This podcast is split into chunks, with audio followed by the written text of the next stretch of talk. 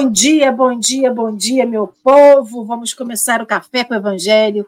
Doralice, já pode voltar ativa? Volta aí. Bom dia, bom dia. É, tô com o Henrique ali, mas é, é Dora, né? Porque tivemos um probleminha técnico.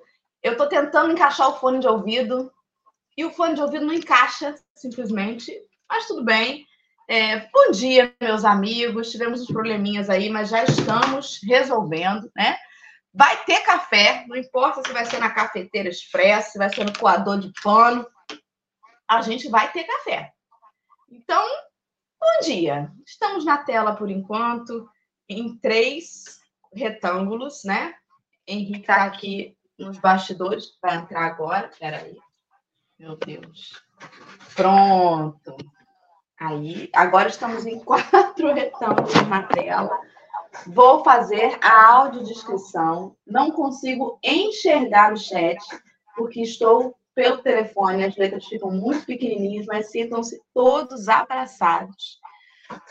Nós estamos aí numa tela retangular do YouTube, divididos em quatro retângulos. Do canto superior esquerdo, nós temos o retângulo que está Henrique, no momento, tentando ajeitar a posição do seu celular conseguiu. Henrique, um homem moreno, de cabelos castanhos, presos para trás num coque acima da cabeça. Ele veste uma camisa numa cor, é, um rosa escuro. O fundo da tela do Henrique é uma parede cinza, com a lateral esquerda e o teto na cor branca. Do lado dele, nós temos o Marcelo Turra, que é um homem branco de cabelos castanhos, curtos, ele usa um headphone preto, está usando também um óculos de grau de armação redonda, barba e bigodes espessos, grisalhos. Ele veste uma camisa verde e o fundo da tela do Marcelo é uma imagem que tem umas janelas no fundo e aparece para nós o teto na cor branca.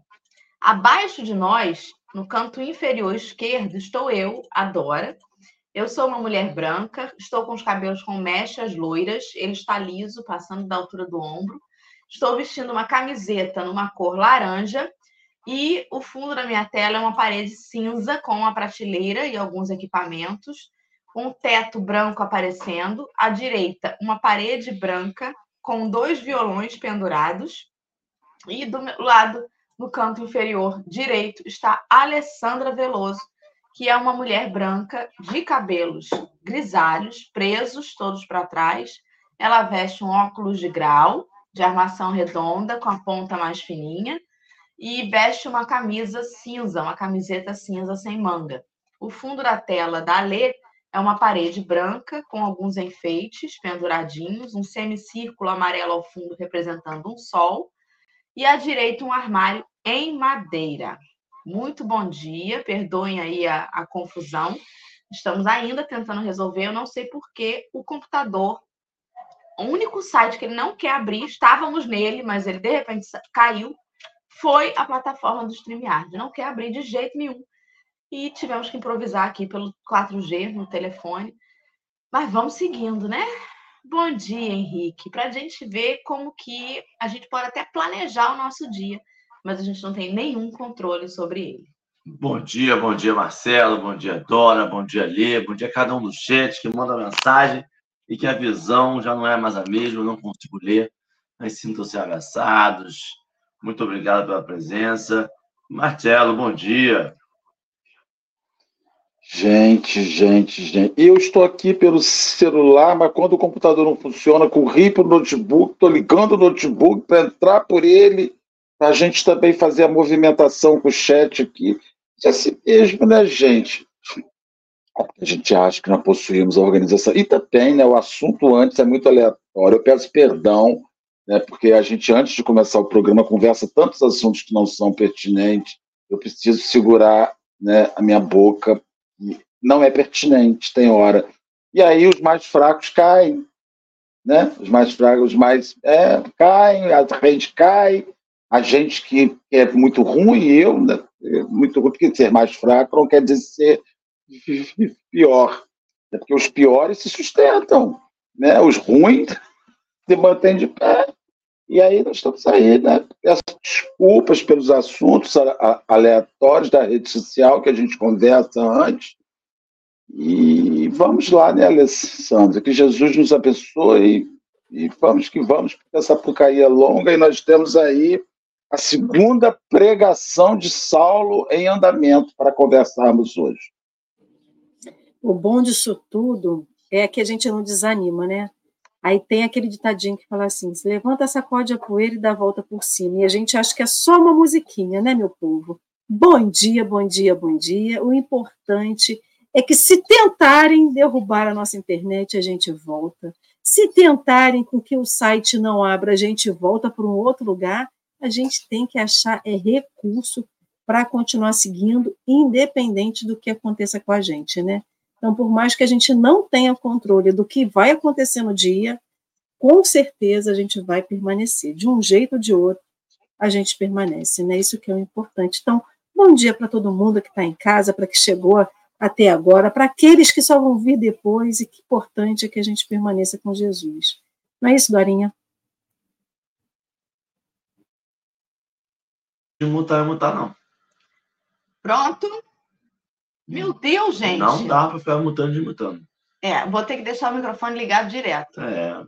Acabou conversas paralelas, Henrique. Ué? Não.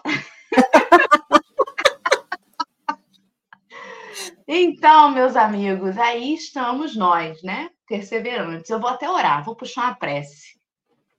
Porque, né, o negócio tá pedindo uma prece, um começo de dia, vamos orar, Embora a gente comece o café todo dia, Senhor, com a prece, a prece não tem hora marcada. E nem devemos lembrar dela só no momento da confusão, na hora que o bicho pega. Mas, infelizmente, parece que as coisas que saem do planejado, elas vêm justamente para nos lembrar da nossa pequenez diante a grandeza da vida. E aí é por isso que a gente pede socorro, por isso que a gente lembra da prece, por isso que a gente recorre ao alto, principalmente nos momentos confusos, nos momentos em que a gente se vê perdido. Senhor, que bom que há esse recurso e que a gente consegue amenizar as nossas angústias, que bom que a gente consegue receber o bálsamo celeste, as inspirações através desse Wi-Fi que não cai nunca e que nós conseguimos conectar a qualquer momento. Obrigada, Mestre Jesus, pelas, pelos ensinamentos, pela inspiração. Abençoa-nos a perseverança, que a gente continue, ainda que ao longo deste dia algumas coisas saiam do controle dos companheiros que estão acompanhando o nosso estudo, que eles consigam manter a calma, que eles consigam buscar na prece o alívio, o consolo, o conselho, e que todos nós, ao final do dia, tenhamos a certeza de termos andado junto a Ti. Obrigada por essa oportunidade, que a gente possa fazer essa leitura de hoje com serenidade e que ela nos auxilie um pouco mais. Que assim seja. Graças Vamos, então, partir para a leitura, né? É, Henrique não vai conseguir fazer a leitura, porque ele está ainda. Eu consigo, daqui consegue? consigo. Ah, ele está ah, até com, com um negócio aberto e... aqui. Vamos embora. Então, aí a Alessandra botou na tela. Botou na tela. Com júbilo indefinível, abraçou o velho Ananias, pondo-o ao corrente de suas edificações espirituais. O respeitável ancião retribuiu-lhe o carinho com imensa bondade. Dessa vez, o ex-rabino não precisou insular-se numa pensão entre desconhecidos, porque os irmãos do caminho lhe ofereceram franca e amorosa hospitalidade.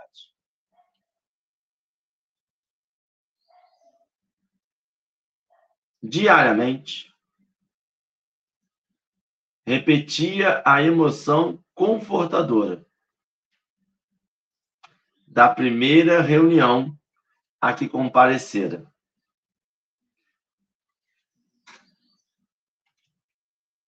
Antes de recolher-se ao deserto, de novo, diariamente repetia a emoção confortadora da primeira reunião a que comparecera antes de recolher-se ao deserto. A pequena assembleia fraternal congregava, aí me quebrou. Lê pelo que está no computador. Congregava-se todas as noites, trocando ideias novas sobre os ensinamentos do Cristo, comentando os acontecimentos mundanos à luz do Evangelho permutando objetivos e conclusões. Saulo foi informado de todas as novidades atinentes à doutrina, experimentando os primeiros efeitos do choque entre os judeus e os amigos do Cristo, a propósito da circuncisão.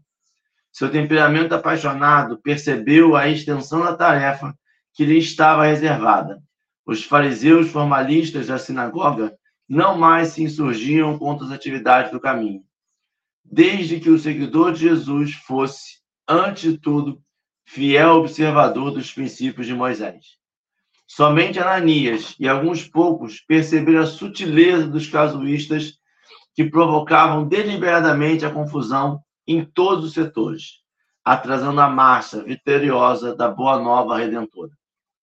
O ex-doutor da lei reconheceu que, na sua ausência, o processo de perseguição tornasse mais perigoso e mais imperceptível, por quanto as características cruéis mais francas do movimento inicial sucediam às manifestações de hipocrisia farisaica, que a pretensão de que a pretexto de contemporização e benignidade mergulhariam a personalidade de Jesus e a grandeza de suas lições divinas em criminoso e deliberado ouvido.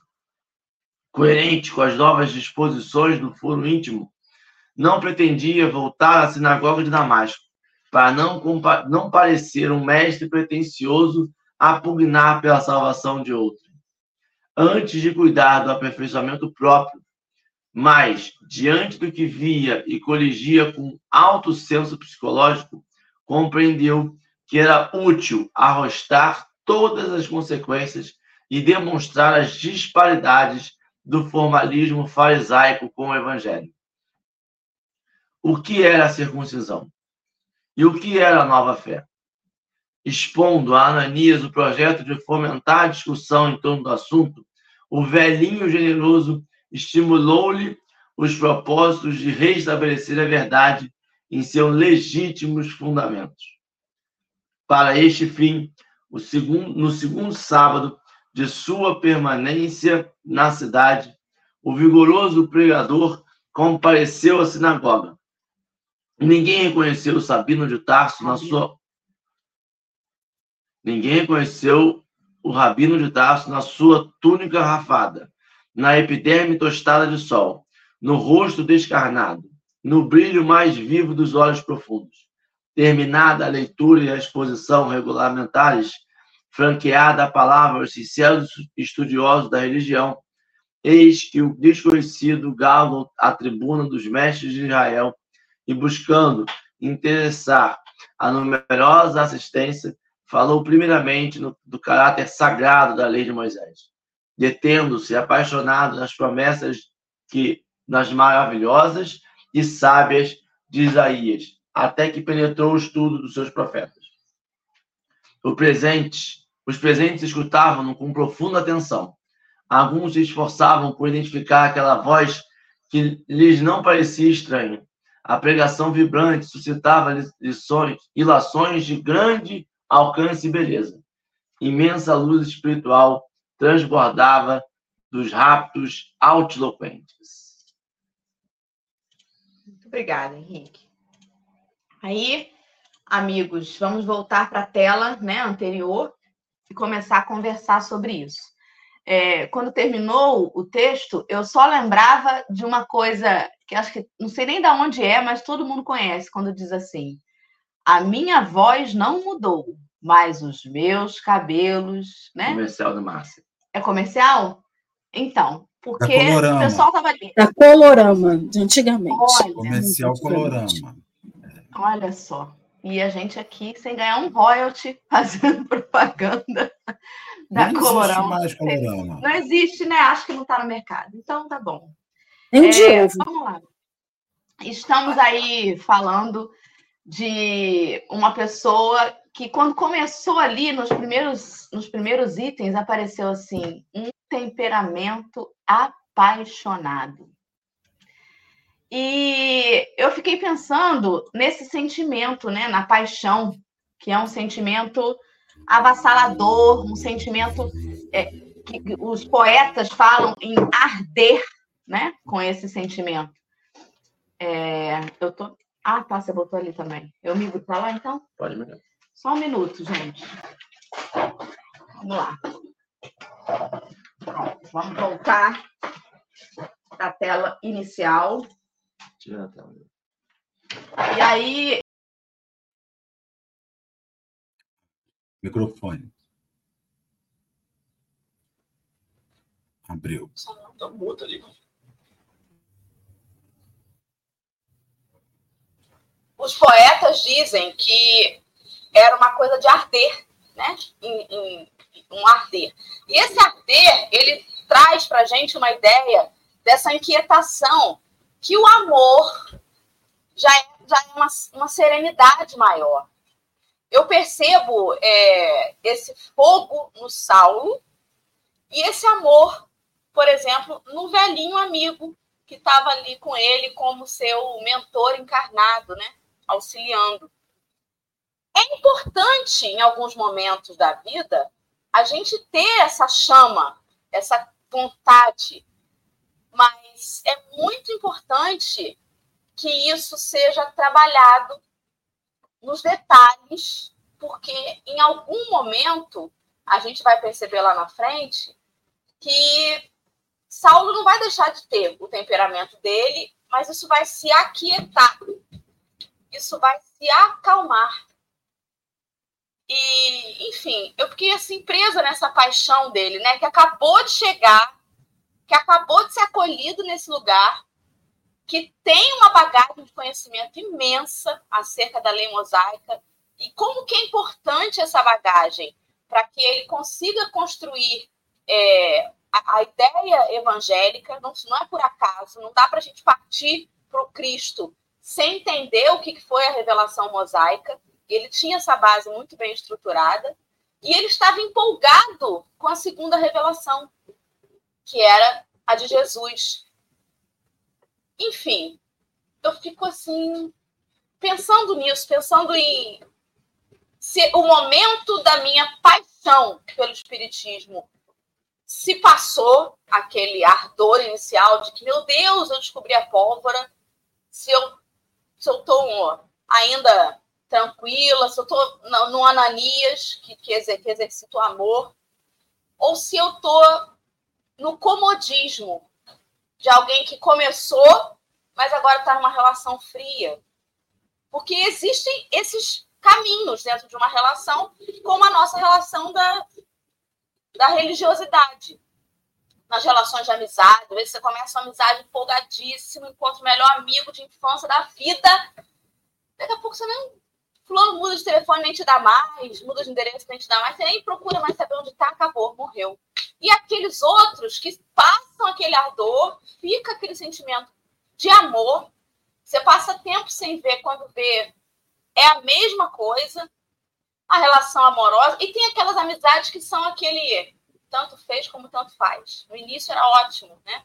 A gente saía para balada, ia todo mundo junto, né? Agora, se falar comigo, fala, se não falar comigo, não fala. Qual é a nossa relação com o Espiritismo, com a doutrina, com esse Jesus que a gente conheceu, que um dia, com certeza, no início, foi para nós um fogo ardente, uma empolgação, como que a gente se mantém com isso? Por que, que eu estou linkando com isso? Porque esse final de semana a gente estava conversando, né, amigos da, da nossa instituição, que a nossa casa é muito cheia, tem muita gente, gente saindo assim pela janela, sobretudo em dia de palestra pública, mas a cantina,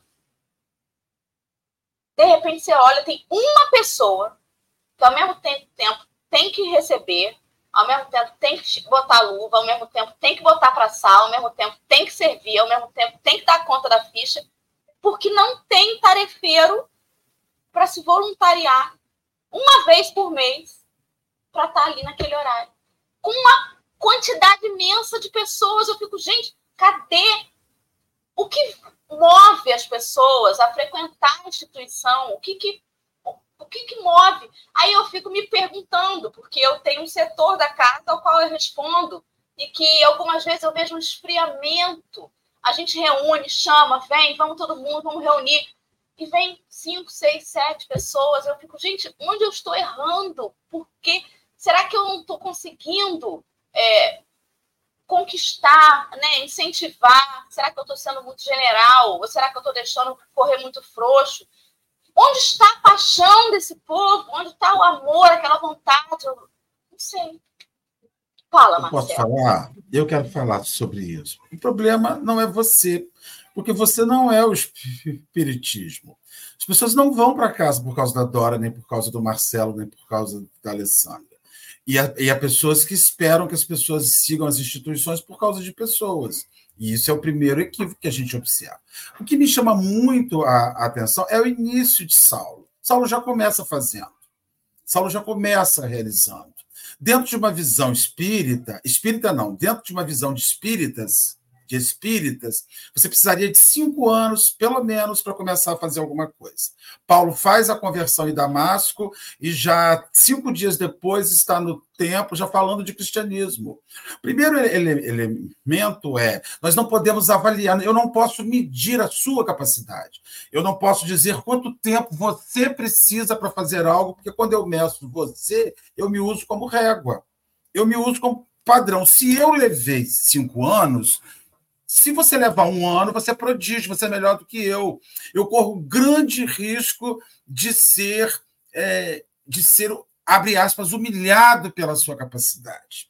Então, você vê lá, Saulo chega lá no, no item 4, com júbilo indefinível, abraçou o velho Ananias, pondo a corrente de suas edificações espirituais. Veja, Saulo começa a conviver com os homens do caminho, começa a ouvir as novidades do cristianismo, é o que Emmanuel vai dizendo. Mas enquanto ele ouve e se enriquece, ele está trabalhando. Então, há muitas pessoas que chegam na casa espírita e querem ir para a cantina sim, mas o cara pergunta em qual grupo de estudo ele está para ir para a cantina.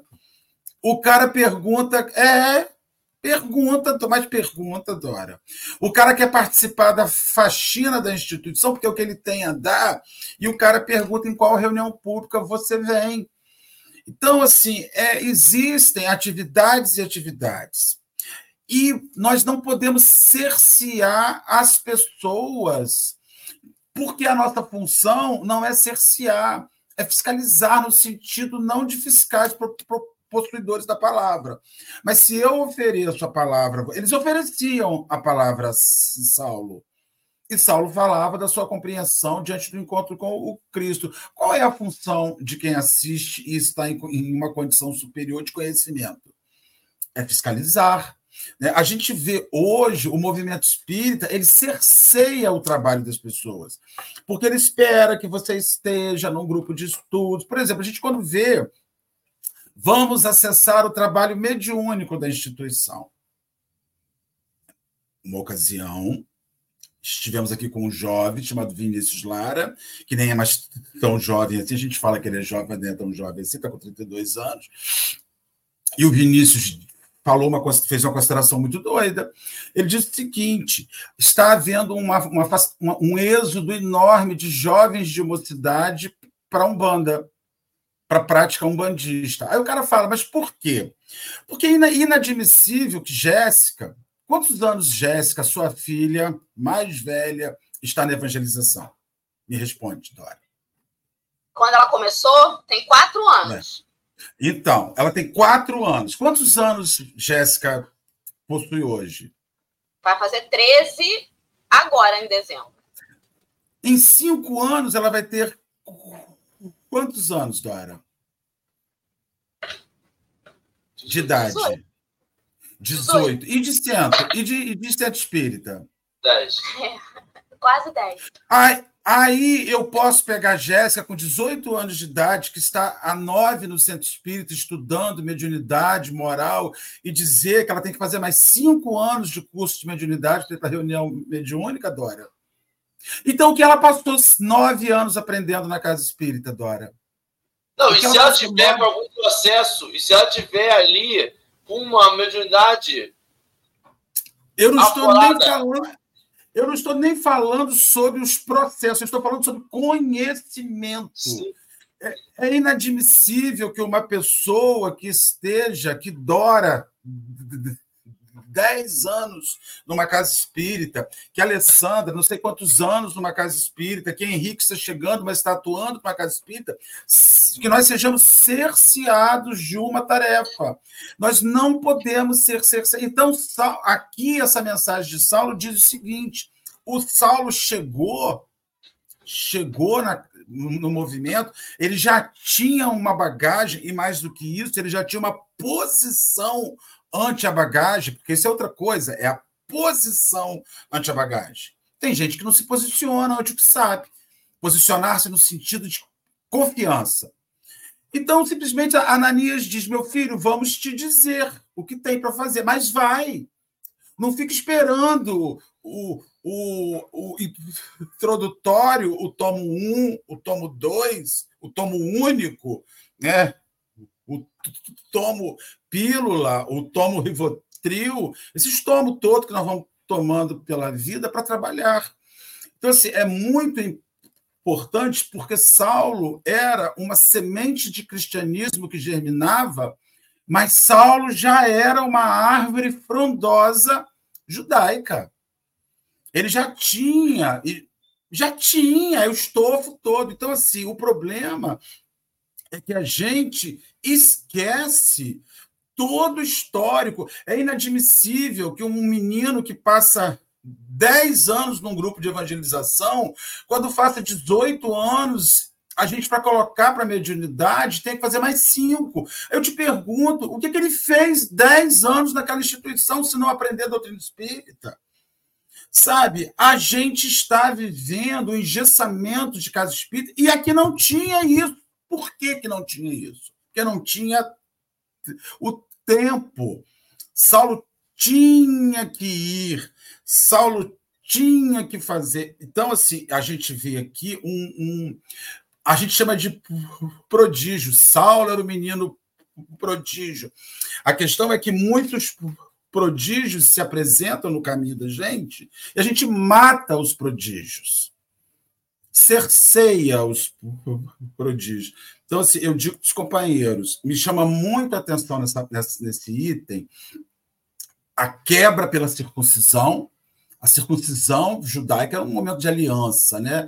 No, no, todo menino judeu, no oitavo dia, é circuncidado, né? É uma cirurgia contra a vontade dele, ele não, ele não manifesta que para o judeu é um processo de uma, uma, uma ligação, uma comunhão com Deus. Primeira coisa que Saulo vai fazer é repensar, porque os cristãos iniciais também mantinham a tradição de circuncisão. E quem quebra isso é Saulo. Quem quebra a circuncisão é Saulo de Tarso, porque ele começa a pensar: peraí, mas se nós mantivermos essas inserções, a gente quebra. Fala, Tora. Eu lembrei, sabe do quê? Olha, sem levantar qualquer tipo de, de alfinete para ninguém, tá? Pelo amor de Deus, cada um faz o que quer. Mas eu lembrei dos espíritas que fazem questão que seus filhos sejam batizados na Igreja Católica e façam primeira comunhão. Mas você não é espírita? E o casamento é na igreja. não, eu casei na Igreja Católica, mas na época ainda era uma espírita de porco. Mas assim, gente, não, não vejo sentido. Aí, aí tem gente que fala assim, ela vai dar um tempo agora da evangelização na casa espírita porque ela vai fazer catecismo. Oi? Oi? Acontece. É raro, mas acontece muito. É, é meio a circuncisão, né?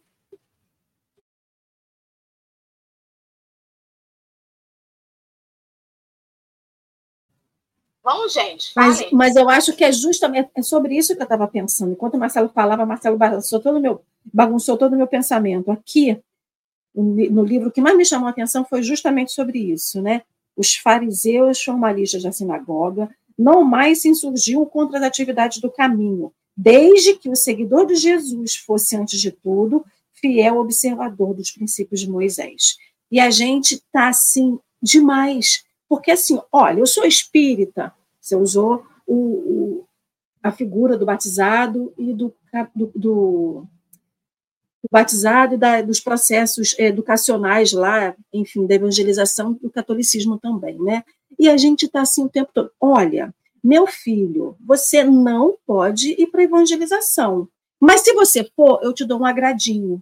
A gente quer comprar a, a criança, o adolescente, a gente compra o adulto, a gente compra o marido ou a esposa, que não são é, espíritas, né? Para que ele possa para aquilo ali. Olha só, você está fazendo uma coisinha errada, mas é para um bem maior. Vamos lá, você vai para a doutrina espírita, você vai aprender alguma coisa. Não vai. Você pode barganhar o que for e não vai. E a gente está aqui nesses fariseus, aqui no caso, eles estavam usando uma troca do tipo assim: olha, eu deixo você seguir, ser seguidor do caminho, se você fizer o que eu quero. E a gente está assim com as crianças. Se você for para evangelização, você ganha um presente no final do mês. Porque ontem eu escutei uma pessoa falando assim: ah, mas os pais forçam as crianças irem para a religião, porque não, mas isso não é forçar, isso é processo de educação. Não, olha assim, mas você, o filho não vai para a escola? Ele não é obrigado por você para a escola? Então você está obrigando o seu filho. Não, não estou. Então a gente usa, a gente quer usar diversas réguas para a mesma coisa, para que a gente justifique os nossos atos. Então a gente tenta fazer, é, levar pessoas para a doutrina espírita, a gente tenta convencer as pessoas a serem tarefeiras numa troca que às vezes é muito desleal. E a gente acha que por um bem maior, porque as pessoas estão se vindo, se voltando para o movimento espírita, isso não é se voltar para a doutrina, através de compras, né? Então a gente tenta levar pessoas de uma, pelo caminho é para finalização, para a linha de chegada, que a gente julga que é correta, mas por meios escusos. E é isso aqui que os fariseus faziam. Eles tentavam permanecer, deixar as pessoas serem é, do caminho por meios escusos. Você faz o que eu quero e eu deixo você fazer o que você quer. E a gente está fazendo isso na vida demais. Então a gente compra pessoas, a gente compra a criança, a gente compra a atenção da criança para que ela permaneça no caminho que a gente julga que é correto. Tudo bem, a gente realmente acredita que o movimento espírita, que a doutrina espírita, é o que nos alimenta. Mas será que é certo a gente ensinar para um jovem desde cedo, ou para uma criança desde cedo, que o caminho errado é que vale e não o propósito que é correto. Então eu fiquei, isso ficou muito na minha cabeça, né? E a gente tem muito esse hábito. Olha, eu sou espírita, mas eu prefiro fazer é, um ritualzinho porque isso me conforta. Né? Então a gente sempre busca justificativos para o que a gente está fazendo. E, isso me, me impactou muito, porque a questão de Saulo, né? Ele fala aqui é, no encontro com Ananias diariamente, repetia a emoção confortadora da primeira reunião a que compareceram. E aí eu fiquei pensando, será que a gente está indo para a casa espírita com, aquele, com aquela mesma emoção da primeira vez que a gente entrou? Quando a gente está num relacionamento, que a gente conhece alguém, a primeira emoção, você está ali se apaixonando, conhecendo a pessoa, então você se dedica à pessoa. Então, você tem tempo para dar bom dia, para dar boa tarde, para dar boa noite no WhatsApp. Você tem tempo para poder chamar a pessoa para tomar, para dar uma volta aqui no caso da gente na praia, para tomar um copinho de suco, para na sorveteria. Passa um mês, dois meses, três meses. Depois de um tempo, você não tem tempo para dar bom dia. Você mal liga para a pessoa durante o dia. Sorvete, sorvete está caro. Não quero não, porque é muito caro. Ah, vamos na praia. Não, o tempo está feio. Não, porque está assim. E a gente sempre coloca justificativos para que a gente não faça. Então, assim, a gente está assim no movimento espírita, a gente está assim no nosso comprometimento com essa doutrina, que ela nos abraça, mas será que a gente abraça ela? Será que o calor da emoção do primeiro encontro, tem muitas pessoas que relatam assim, nossa, a primeira vez que eu entrei na casa espírita, eu fiz a minha primeira atividade, ou que eu vi a primeira, tive a, a primeira emoção de uma inspiração. A gente perdeu, a gente está perdendo toda essa emoção do primeiro encontro, da primeira, da primeira reunião que a gente vai e deixando que a rotina nos domine.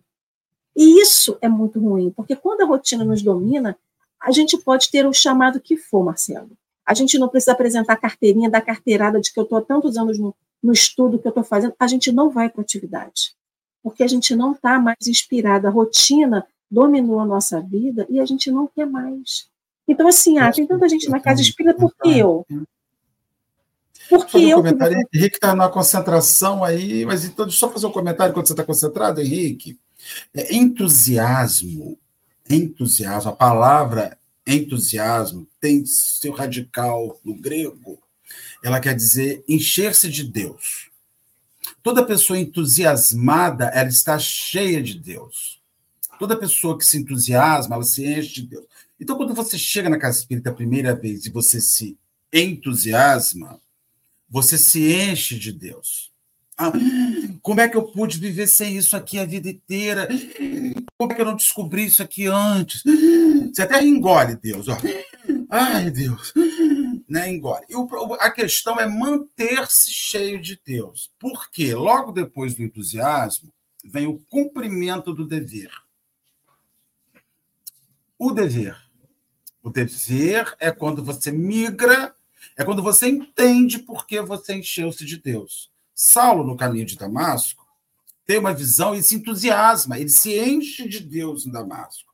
E depois apresentam a ele o dever. Agora nós esperamos que você faça isso. A questão é que a gente equivocadamente atribui a rotina a um processo natural e não é. Rotina não é natural. Não é natural. Se você entra no seu trabalho, Dora, e olha um, um, um dente, se é a paixão da primeira hora, isso não é. Você não fará o seu melhor. Você tem que viajar. Nossa, adorei esse canal. Quatro canais para fazer, que delícia. Meu Deus, eu vou recuperar esse dente, eu vou salvar. Isso é entusi manter-se entusiasmado, é manter-se cheio de Deus. Então, quando você vê Saulo, ele conseguiu aliar o entusiasmo, o encher-se de Deus, com o cumprimento do dever. Normalmente, nós esvaziamos de Deus quando nós começamos a cumprir dever. Por quê? Porque o dever esbarra no outro. Entusiasmar-se é você e Deus. O dever não é mais você e Deus, é você e o outro. E quando o outro chega, ah, era tão bom, só quando era eu sentadinho na minha cadeira no suave caminho. Agora eu tenho que ver. Ai, Henrique não comprou água sanitária para faxina, meu Deus do céu. Não vamos conseguir fazer a faxina porque Henrique não comprou água sanitária. Para Henrique não dá. Isso desanima vir para cá. Eu vou perder o entusiasmo por causa da água sanitária. E tem gente que é assim. Quer terminar, Alessandra, antes de Henrique falar? Não, é, então, Marcelo, vocês falando aí, só me vem a palavra disciplina, disciplina, disciplina. Marcelo, é, as coisas que nós vamos realizar na vida, nem todo dia a gente vai querer fazer. E, e, a gente tem a mania, e a gente vive numa sociedade hoje em dia que a gente tem que estar sendo estimulado o tempo todo. E eu acho que talvez por isso a juventude tem procurado tanta outras religiosidades. Porque lá o estímulo é diário. Mas eu, e aí, olha só, vai ser confuso que eu vou falar, porque é confuso para minha cabeça, tá? A doutrina espírita não pode fazer como o judaísmo estava fazendo ao aceitar, tem duas, ao aceitar o cristianismo. Tem duas óticas aí, né? Você pode ver pelo lado cristão, que é só eu falar primeiro da lei de Moisés, Moisés que eu sou eu paro de ser perseguido, então eu consigo professar minha fé e, e sobreviver. E tem um lado do judeu, que é eu estou matando essa galera, mas quando mais eu mato, mais brota da terra. Então é melhor eu acalmar eles, apacentar eles, deixar eles agindo, eles não vão falar mal da minha religião, não vão falar mal dos meus profetas, eu deixo eles quietinhos e pelo menos eu mato de, paro de matar porque me dá muito trabalho. É, devia dar trabalho mesmo. Né? Você vê. Virou, por muito momento, o centro da religiosidade é ela ser contra e caçar cristão. Né? É, e acho que a doutrina espírita tem que dizer a que veio. Uma mentoria, uma vez falou para mim, que é, primeiro a gente seleciona para depois ser selecionado. O que eu quero dizer com isso, Marcelo? Eu tenho que me manter do jeito que eu sou. Não adianta tentar cativar o jovem pelo fenômeno. Não adianta tentar cativar o jovem pelo extraordinário. Sabe por quê? Porque minha doutrina não do extraordinário. Eu posso ir botar ele lá, mas daqui a um ano, dois anos, ele vai voltar a ser a religião da palestra pública às terças-feiras ou aos domingos e nunca mais. Que é isso que o Espiritismo tem se tornado. É fazer a contribuição na cesta básica, é fazer a mensalidade, para você poder ter água, luz e, conforto quando você for na, religião, na, na casa espírita, e ir numa palestra pública e tomar água frutificada. O movimento espírita precisa se renovar como um todo. Não só mira, eu, o, o, jovem, essa, no caso da juventude, ele é um sintoma. Nós estamos ficando numa uma religião efadonha. Palavra que eu aprendi aqui no Café do Evangelho. Por quê? Porque a gente precisa voltar a ser movimento, voltar a agir, voltar a pegar as pessoas que estão com um gás novo e colocar para dentro, agitando, renovando nossos ânimos. E aí, voltando ao só disciplina, porque se a gente faz de novo, ah, eu vou, vou, vou, vou cativar esse jovem aqui, eu vou cativar o pessoal da, da atendimento fraterno, eu vou cativar o pessoal da cantina, eu vou cativar o pessoal do coisa. Eu vou estar abrindo concessões e vou estar mostrando um monte de cara da minha casa espírita do meu espiritismo que nem sempre eu consigo contemplar todo mundo. Porque o meu anseio é completamente diferente do Marcelo, completamente diferente da Alessandra. Questão que a gente precisa parar a sociedade como um todo de dizer que nós temos que ser o centro do universo, que nós temos que estar felizes o tempo todo, que nós temos que estar extremamente contente, porque a vida material vai te botar que não vai estar. Todo dia ir trabalhar com um sorriso no lábio, todo dia ir para a escola com um sorriso no lábio, todo dia encontrar com os amigos com um sorriso no lábio. Tem dia que você não vai estar, tem dia que você vai estar nublado, tem dia que você não vai estar feliz, tem dia que ele vai ser um, uma grande penitência. E a gente precisa saber o quê? Tem um bem maior tem algo a mais, tem um propósito de estar ali. Eu acho que é esse convencimento que a gente não está conseguindo passar. Qual é o propósito? Qual é o ideal? O que, que a gente quer? Ale, essa é, justificativa que a gente dá da escola é maravilhosa para a gente. O cara que está fazendo a escola continua só sendo uma obrigação chata ele quer matar a aula, ele não faz todos os deveres de casa, ele não, ele, ele, ele, ele não, ele, ele, ele vai para um grupo em que ele fica em silêncio, ele não gosta de todo mundo. Aí você vai para casa espírita, o cara tem que gostar de todo mundo ali. Ai do jovem se ele fizer grupinho. Ai do cara perguntador da casa espírita se ele fizer grupinho. Tem gente que a gente fala, a gente fala, que tem gente que vai para casa espírita para conversar, que não entra no salão, que fica na cantina, que fica na entrada, que fica nos fundos, que fica na livraria, que fica não sei aonde. A gente fala assim: veio para casa espírita, mas não veio para assistir palestra, veio para conversar, veio para encontrar os amigos. E aí fica gritando. A gente. Tá ótimo o exemplo. Mas não é isso que a gente quer deles. Porque se a gente falar que a gente quer deles isso, a gente vai ter que aceitar que ele tabule aula, que ele mate aula, que eles fizeram. Que ele não faça um trabalho de casa. Mas a doutrina espírita não é uma escola material, porque na escola material eu tenho uma formação. Eu tenho um técnico, eu falo assim, agora você é um profissional, vai trabalhar. Qual é o término da doutrina espírita? Você é um profissional, vai trabalhar na doutrina espírita. Para ser um, para ser um trabalhador da doutrina espírita, ele precisa, ele precisa estar cativado. Ele precisa, em algum momento, entender que esse processo é para um bem maior. É para ele tam, também, mas é para um bem maior. É para o próximo é pro coleguinha que está do lado dele. E isto é muito difícil. E aí não adianta eu botar 650 malabares, vários fenômenos, se eu não posso mudar o que mais incomoda no jovem. Ainda mais no jovem de hoje, que é o Instagram não é futuro para você, meu jovem. Essa vida de fantasia, não, eu não posso falar. Não adianta você vir para casa espírita e fazer um stories como se fosse academia, de hoje está pago. Não adianta, porque a transformação tem que ser interna. Então, a gente vai perder alguns no processo. Porque a, a, a, a gente perde adulto. A gente perde adulto. Como que a gente não está disposto a perder jovem? Se adulto, quantas pessoas passaram na casa espírita de cada um de nós aqui? Quantos a gente nunca mais viu? E pessoas que foram pela dor. Pessoas que foram porque perderam um ente querido. Foram.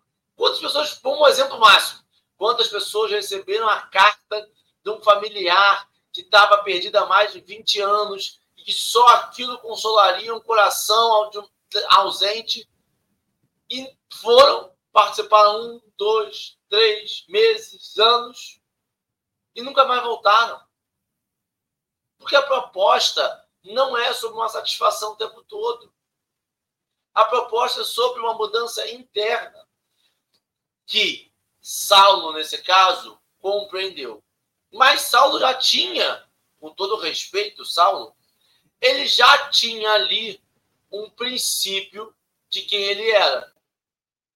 Este mesma, essa mesma ênfase que Saulo viria a ter no cristianismo, quando conheceu Cristo, ele já tinha pela lei mosaica.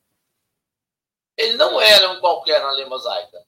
Ele não era um judeu quietinho que ficava no sinédrio no canto. Ele já era dessas pessoas que transformavam. Então, ficou, ele só direcionou. Não era uma chama que ardeu do nada. Era uma chama que já estava ardendo. Acho que reconhecer isso, acho que falta uma identificação para a gente. Quem é essa pessoa que está ardendo? Ela está ardendo por o quê? Como eu posso auxiliar? Sei. Falei demais hoje. Né? É, eu, esses dias eu ouvi, só para fazer uma consideração final e deixar vocês concluírem, eu ouvi uma crítica. É, eu até nem comentei com os amigos sobre que isso, né? É, mas eu ouvi uma crítica dizendo que a gente está muito crítico. Olha que legal. Nós estamos. vocês estão muito críticos. Vocês só falam mal do movimento, vocês só falam mal da instituição, vocês estão muito críticos. Daí, eu estava agora pensando na frase que tem ali no item 7, né, no indicador 7, dizendo assim: diante do que via e coligia com alto senso psicológico, compreendeu que era útil arrostar todas as consequências e demonstrar as disparidades do formalismo farisaico com o evangelho, o que era circuncisão e o que era nova fé. Porque ele estava falando que ele não pretendia mais voltar à sinagoga de Damasco, porque foi um fiasco, né? aquela experiência que ele teve em tentar fazer lá a revelação para aqueles que o acompanhavam anteriormente. E aí ele falou: não, não é aí que eu tenho que estar, não. Eu tenho que estar aqui com a galera do caminho, eu tenho que falar para quem quer ouvir. Só que não é falar mais do mesmo, é refletir sobre o que, que a gente está fazendo. E eu acho que a gente precisa parar um pouquinho com o melindre de causar melindre no outro. Algumas vezes a gente vê a situação errada, mas fala assim, não vou comentar, não porque Marcelo está nessa tarefa há tantos anos, e aí eu não vou comentar, senão vai me lembrar, vai sair. Gente, mas é uma falta de caridade.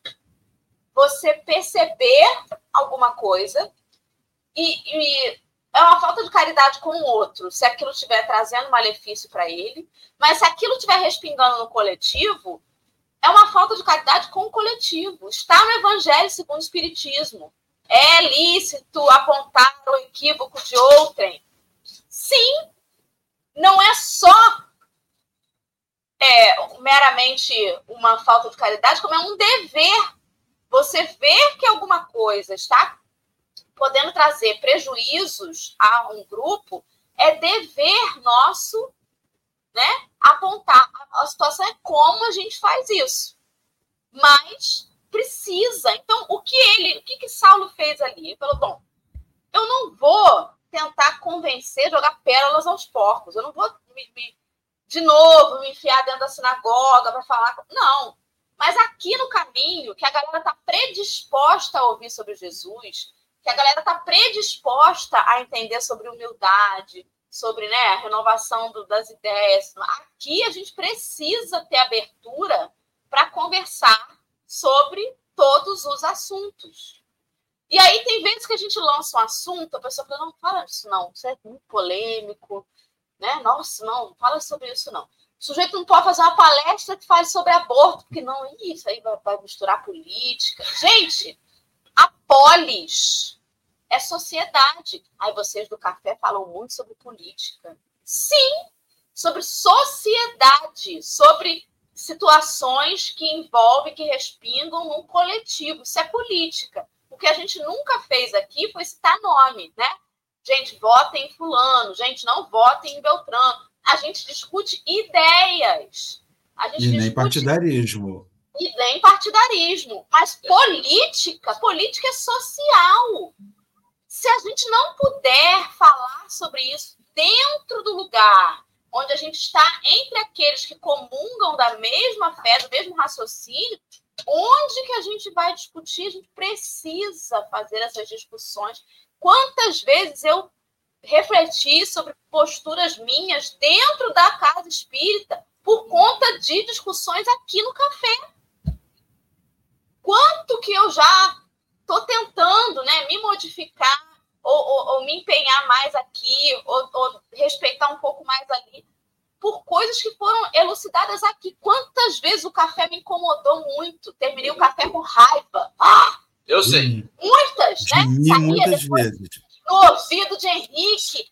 Mas é porque mexe e que bom. A gente precisa disso. A gente não está aqui só para ouvir como a gente é bonitinho, como a gente é bonzinho. Até não, é parou de brigar comigo, brigava tanto comigo. Brigava mais, né, Marcelo? Mas eu acho que eu acho que você também, você também deve ter refletido um pouquinho. Porque assim, não, ou eu eu tenho falado menos. Eu tenho falado a gente menos. parou de brigar, graças a Deus, né, meu amor? Considere, faça suas considerações finais. Não, é, eu só gostaria de falar uma coisa. Eu sou um crítico do movimento espírita por um único motivo. Eu tenho esse direito, porque eu faço parte do movimento. Eu faço parte de uma casa espírita. Eu faço parte de atividades da casa espírita. Não, não é justo você ser crítico de longe. Eu não sou crítico de longe. Eu sou crítico assistido. Então, assim, eu sou, sou crítico quando a gente faz uma atividade na Casa Espírita e fala sobre racismo, e um companheiro sai lá de algum lugar e diz que esse assunto não é para ser pertinente. Eu digo, qual é o assunto pertinente na Casa Espírita? Amai-vos uns aos outros. Discutir sobre racismo é discutir sobre amar uns aos outros.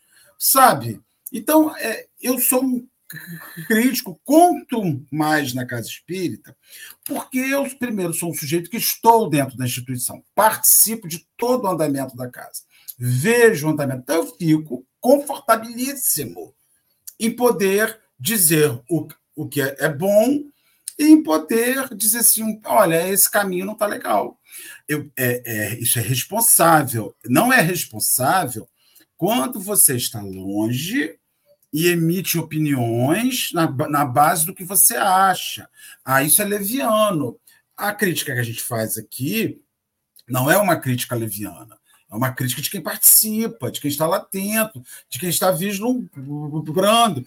E, particularmente, eu não acho que a minha religião, que aquilo que eu estou envolvido, não deva ser criticado.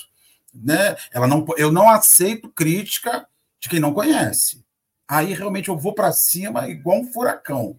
Não tem, não tenho. Sou espírito bem atrasado quando eu digo isso. Mas de quem está participando, aí vira um, um debate saudável que muda pessoas. Sabe? Então, no fim, Saulo vai para o templo de novo. Todo estupiado já. Ele já era outra pessoa, vivendo coerentemente longe de todos os luxos e facilidades que o templo tinha dado a ele Agora ele está co coerente. Não é fake, é verdade, porque onde ele vive hoje não há mais luxo, não há mais conforto, não há mais servos, não há mais sobras, não há mais vestes luxuosas. Não há mais. Né? E aí ele está vivendo isso. Quando ele volta ao templo e inicia ali. Alê, meu amor, faça suas considerações finais, por favor, querida. Curioso que a gente não quer discutir política, mas a gente quer continuar entregando cesta básica para dizer que a gente é caridoso. Porque se a gente não tiver quem precise da cesta básica, o que será da caridade na casa espírita? Não terá mais famílias assistidas. Ninguém quer promover o trabalho para que essas pessoas tenham autonomia. Ninguém quer proporcionar educação para que essas pessoas tenham, tenham autonomia. O que, que é educação? O que, que é questão social? E o que, que é trabalho, se não política? Então, a gente confunde muito a política com a política partidária, para que a gente possa justificar muita coisa que a gente faz. E essa questão de cuidar da casa espírita ou ajudar na casa espírita me trouxe uma reflexão sobre o cuidado que a gente tem conosco. A gente usa o trabalho na casa espírita como fuga, porque a gente não quer lidar com, os nossos, com o nosso autoconhecimento, mas também gente, acho que a gente não cuida da casa espírita porque a gente não quer cuidar da gente. Porque assim, a gente não se percebe integrante. Eu acho que até para a gente poder participar de uma atividade, seja ela qual for, limpando o banheiro, varrendo o chão ou botando um copinho de água, a gente tem que se sentir integrante daquele meio. Então, assim, a casa espírita ela é mais uma parte da sociedade em que a gente vive. E sociedade vem a ser política. Então, a gente não tem que aqui essa essa questão Saulo ele vai para a sinagoga que era um lugar que ele conhecia era um lugar que ele já tinha participado.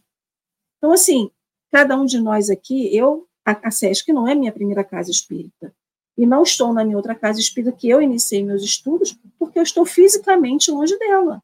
Mas será que se eu achasse um outro lugar para ir, né, que seja em Rio das Ostras, ou se eu me mudar daqui, eu vou ter, eu vou me sentir integrante, porque se sentir integrante não é você ser recebida com fogo de artifício, todo mundo te beijar e te abraçar, quando você chega na casa espírita.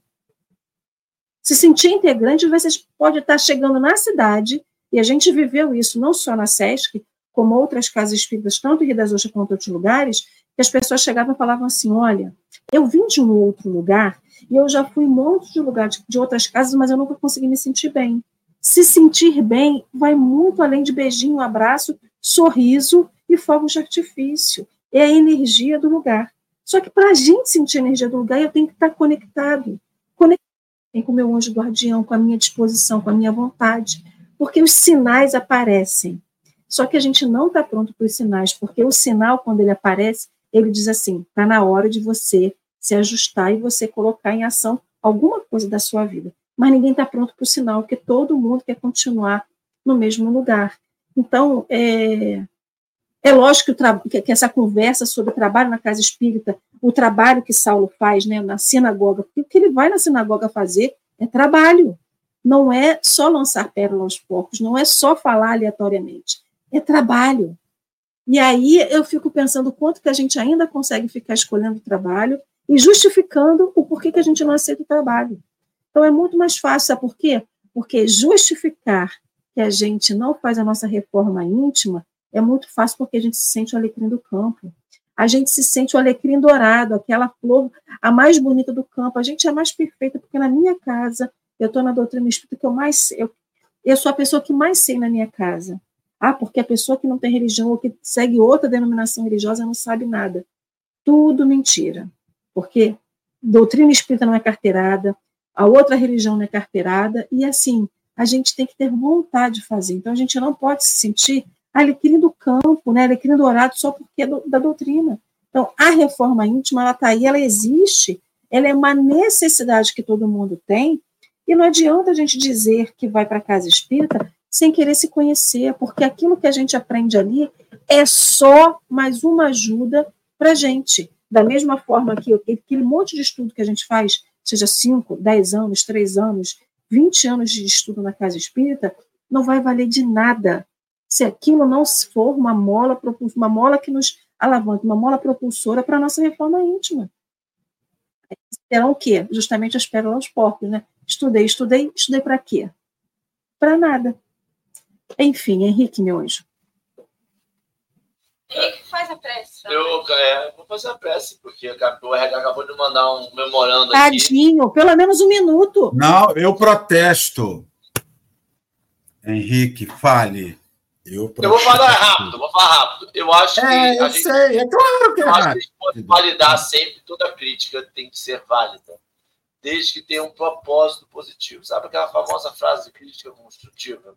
A gente muitas vezes fala, fala porque a gente quer uma forma de alterar uma coisa que nós vivenciamos. É incômodo, é, é, é, é, é ruim, mas assim, eu não deixo de amar minhas filhas quando eu falo que uma está fazendo bagunça, que uma não estudou direito para a prova, que uma devia ter se comportado assim, que uma está indo com Maria vai com as outras, que uma está não sei o quê, que uma não sabe, que uma arruma, que uma bagunça.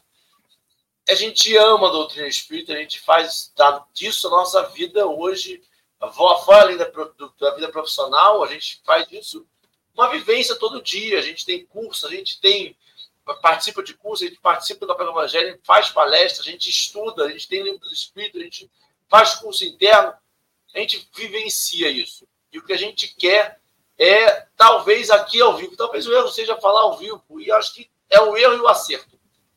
É falar ao vivo. Porque ao vivo a gente está compartilhando com todo mundo do chat. As nossas angústias, os nossos desafios e um, um clamor por se tiver uma solução, coloca no chat e vem participar com a gente. Porque a doutrina espírita não é da federação, não é da federação estadual, da federação nacional, da a doutrina espírita é nossa, desse coisa pequena, da casa espírita pequena, mas que precisa chegar num todo. Então, é... desculpa se, se parece, de alguma forma, uma crítica sem ser construtiva, mas é sempre pensando um, pelo melhor, né? Eu acho que a gente chega junto. Eu vou fazer a nossa prece, que hoje é terça-feira, dia 5. Hoje é dia de montar árvore, tá? Brasileiros e brasileiras. Hoje é o dia de montar a árvore e a casa.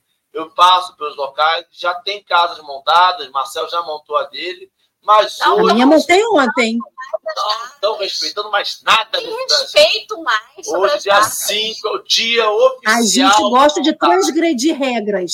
Está errado. Vocês estão errados.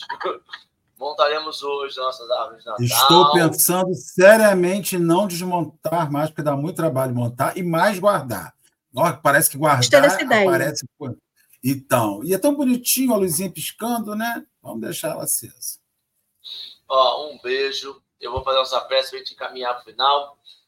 Agradecer pela espiritualidade amiga nesse momento, agradecer a presença de cada um desse chat, agradecer por esse texto maravilhoso que, que nós pudemos vivenciar um pouco mais do que foi essa vida de Saulo, que para nós é tão enigmática, para nós é tão diferente, espetacular, extraordinária, e ter esse detalhamento advindo pela doutrina espírita é algo singular.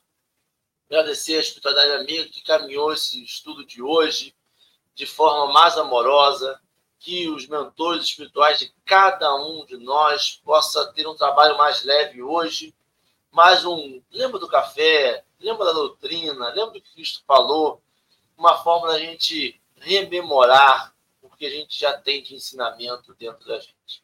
Que nós possamos praticar o evangelho, que nós possamos praticar o cristianismo, esse cristianismo que Saulo tem explicitado para a gente de forma tão clara, de forma tão contundente. Que a gente pegue essa força de vontade de Saulo e caminhe hoje um pouco mais em direção a esse amor divino. Que assim seja. Graças a Deus. Graças a Deus. Queridos, beijos. Até amanhã. Marcelo, olha eu aqui, ó. Até amanhã. E mãos para cima!